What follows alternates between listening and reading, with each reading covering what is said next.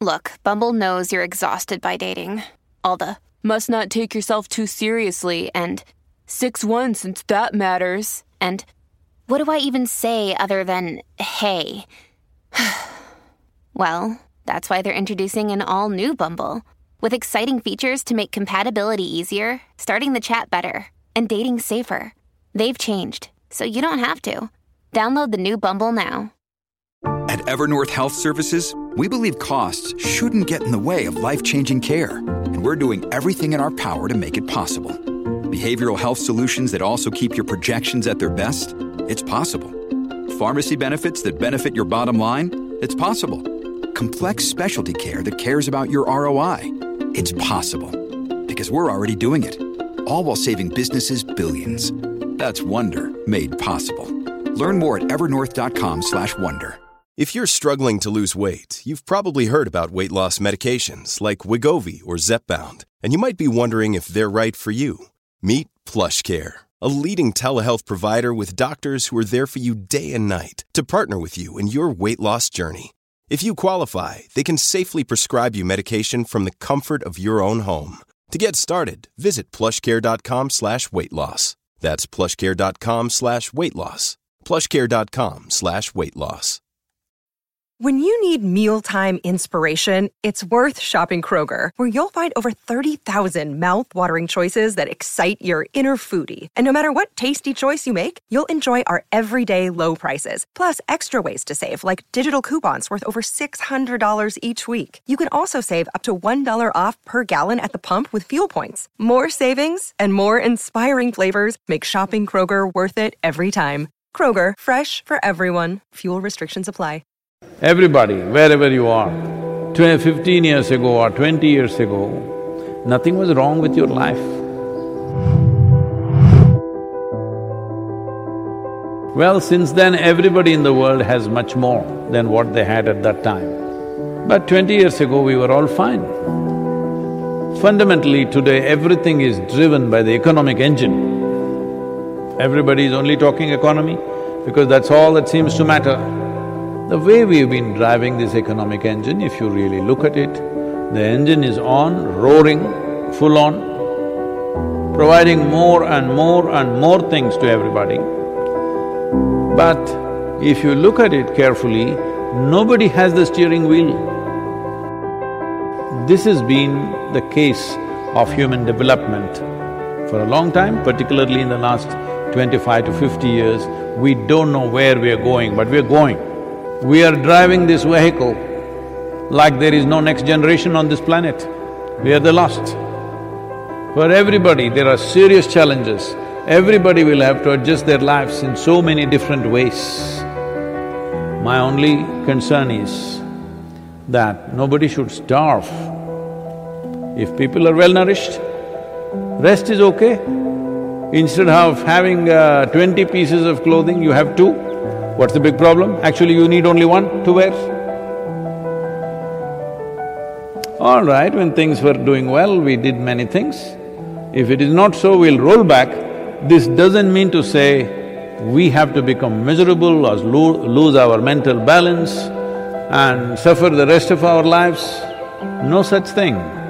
This means we have surrendered to a microorganism. That's the most horrible thing you can do to human nature. So, wherever you are, whatever you are, this is the time for you to rise and show what are you made of. Rest of it, if it rolls back, it's all right.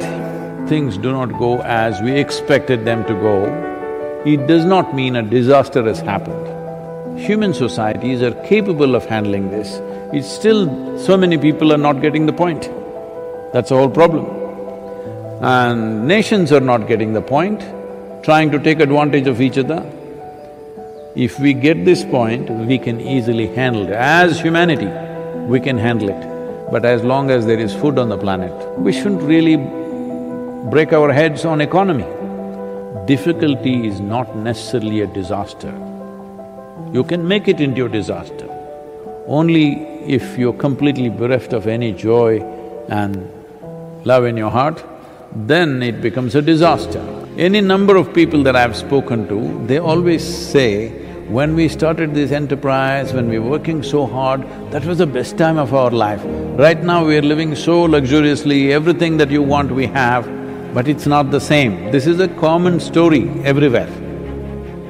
That is because those who address difficulties, seeing the challenge as a challenge and take it on, for them, challenging times are the best times. Because if you are full of life, you naturally choose something difficult and dangerous. The most comfortable place on the planet is the grave. Nothing hurts, believe me.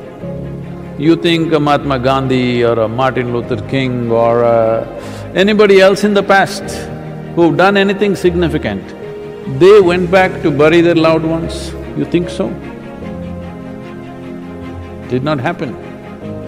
Because in those days, there was no way to fly back anywhere. If you go somewhere, you got the news after three months. Three months ago, your mother died, your father died, this is how you got the news. And well, you dealt with it because… because you know that you're doing something significant enough in your life. If you're not doing anything significant in your life, then your own emotions and your own attitudes become super significant in that you will suffer. In that there is a whole lot of mental turmoil. In that you may become mentally sick. Right now, pandemic, the virus pandemic is bad enough. We do not definitely need a mental ailment pandemic. We definitely don't need it. First and foremost thing to understand is, human experience is caused from within, never from outside.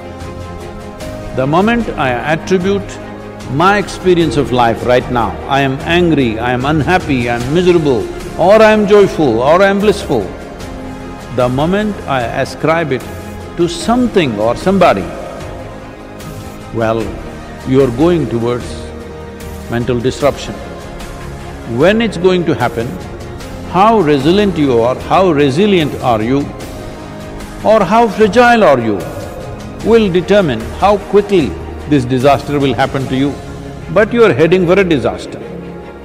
It doesn't matter, somebody is born, somebody died, this happened, that happened, you lost your limb or about to lose your life. Even if that happens, if you know human experience, no matter what, joy or misery, agony or ecstasy, pain or pleasure, is all caused from within you have a handle on what is the experience of your life. Once you have this handle in your hands, then you determine the nature of your experience. Once you are determining the nature of your experience, you will make sure it is pleasant. If it was the young people, uh, stay alive, stay sane and stay young. Whatever opportunity opens up, are you fit enough to take that opportunity? That's all the question is. Suppose you are a wave rider, you're like a… you're surfing on the waves in the ocean. What are you looking for? A big wave, isn't it? Somebody who does not know how to ride a wave or somebody who does not know how to swim, a big wave is terrifying. For one who knows how to ride the wave, his dream is a tsunami. He would like to have a tsunami because riding on a hundred-foot wave is his dream. If you're fit enough to ride that wave, then you will see there are many, many, many possibilities. So I'm saying however small an act we do, what we're looking for is impact and profoundness of experience within ourselves. For this, you gear yourself up. Ah, let this pass, it'll pass in a few months. When it passes, let's open our eyes and look what opportunities. There will be a whole lot of opportunities. We must grab that. Till then, you stay alive, you stay sane and you stay young. Young means you're still alive in the making. You don't know what is worry. You're looking for adventure. When you're looking for adventure, you're not looking for a tame job which will come your way and which will give you livelihood. You're looking for adventure. Youth means you must looking for adventure. This is an adventurous time. The problem with the human being right now is this. We have created a world we have created education created education systems where we believe that human beings are essentially all wrong or the creation is all wrong or the source of creation or the creator is all wrong and you gonna fix it. This is a convoluted idea. Instead of paying attention to life, we are coming up with philosophies and philosophies and philosophies. Philosophies are fantastic explanations to that which cannot be explained. If you want to know life, you must pay attention to life, isn't it? This human mechanism is the most sophisticated machine on the planet. This is the super supercomputer, all right? I'm asking, have you bothered to read the user's manual? Let me put it in very simple terms. What self-realization means is, first of all, what the word realization means. Realization is not an achievement, it is not an accomplishment, it is just realization. That means something that's always here, you just manage to see it now. Realization means you realized how foolish you've been, everything has been right here and you didn't get it. So what I'm saying is, everything that is necessary for survival is built into you. It… you're born with it. The five senses takes care of it. But if you want to know something more, you have to strive. For example, do you remember when you were three, four or five years of age, you had to learn to write the alphabet, the damn A, how complicated it was. And they… on top of it, there were two versions. You had to write it a hundred times to get it, isn't it? But today with your eyes closed, you can write. If that striving was not there, today could you write? Today would you know language?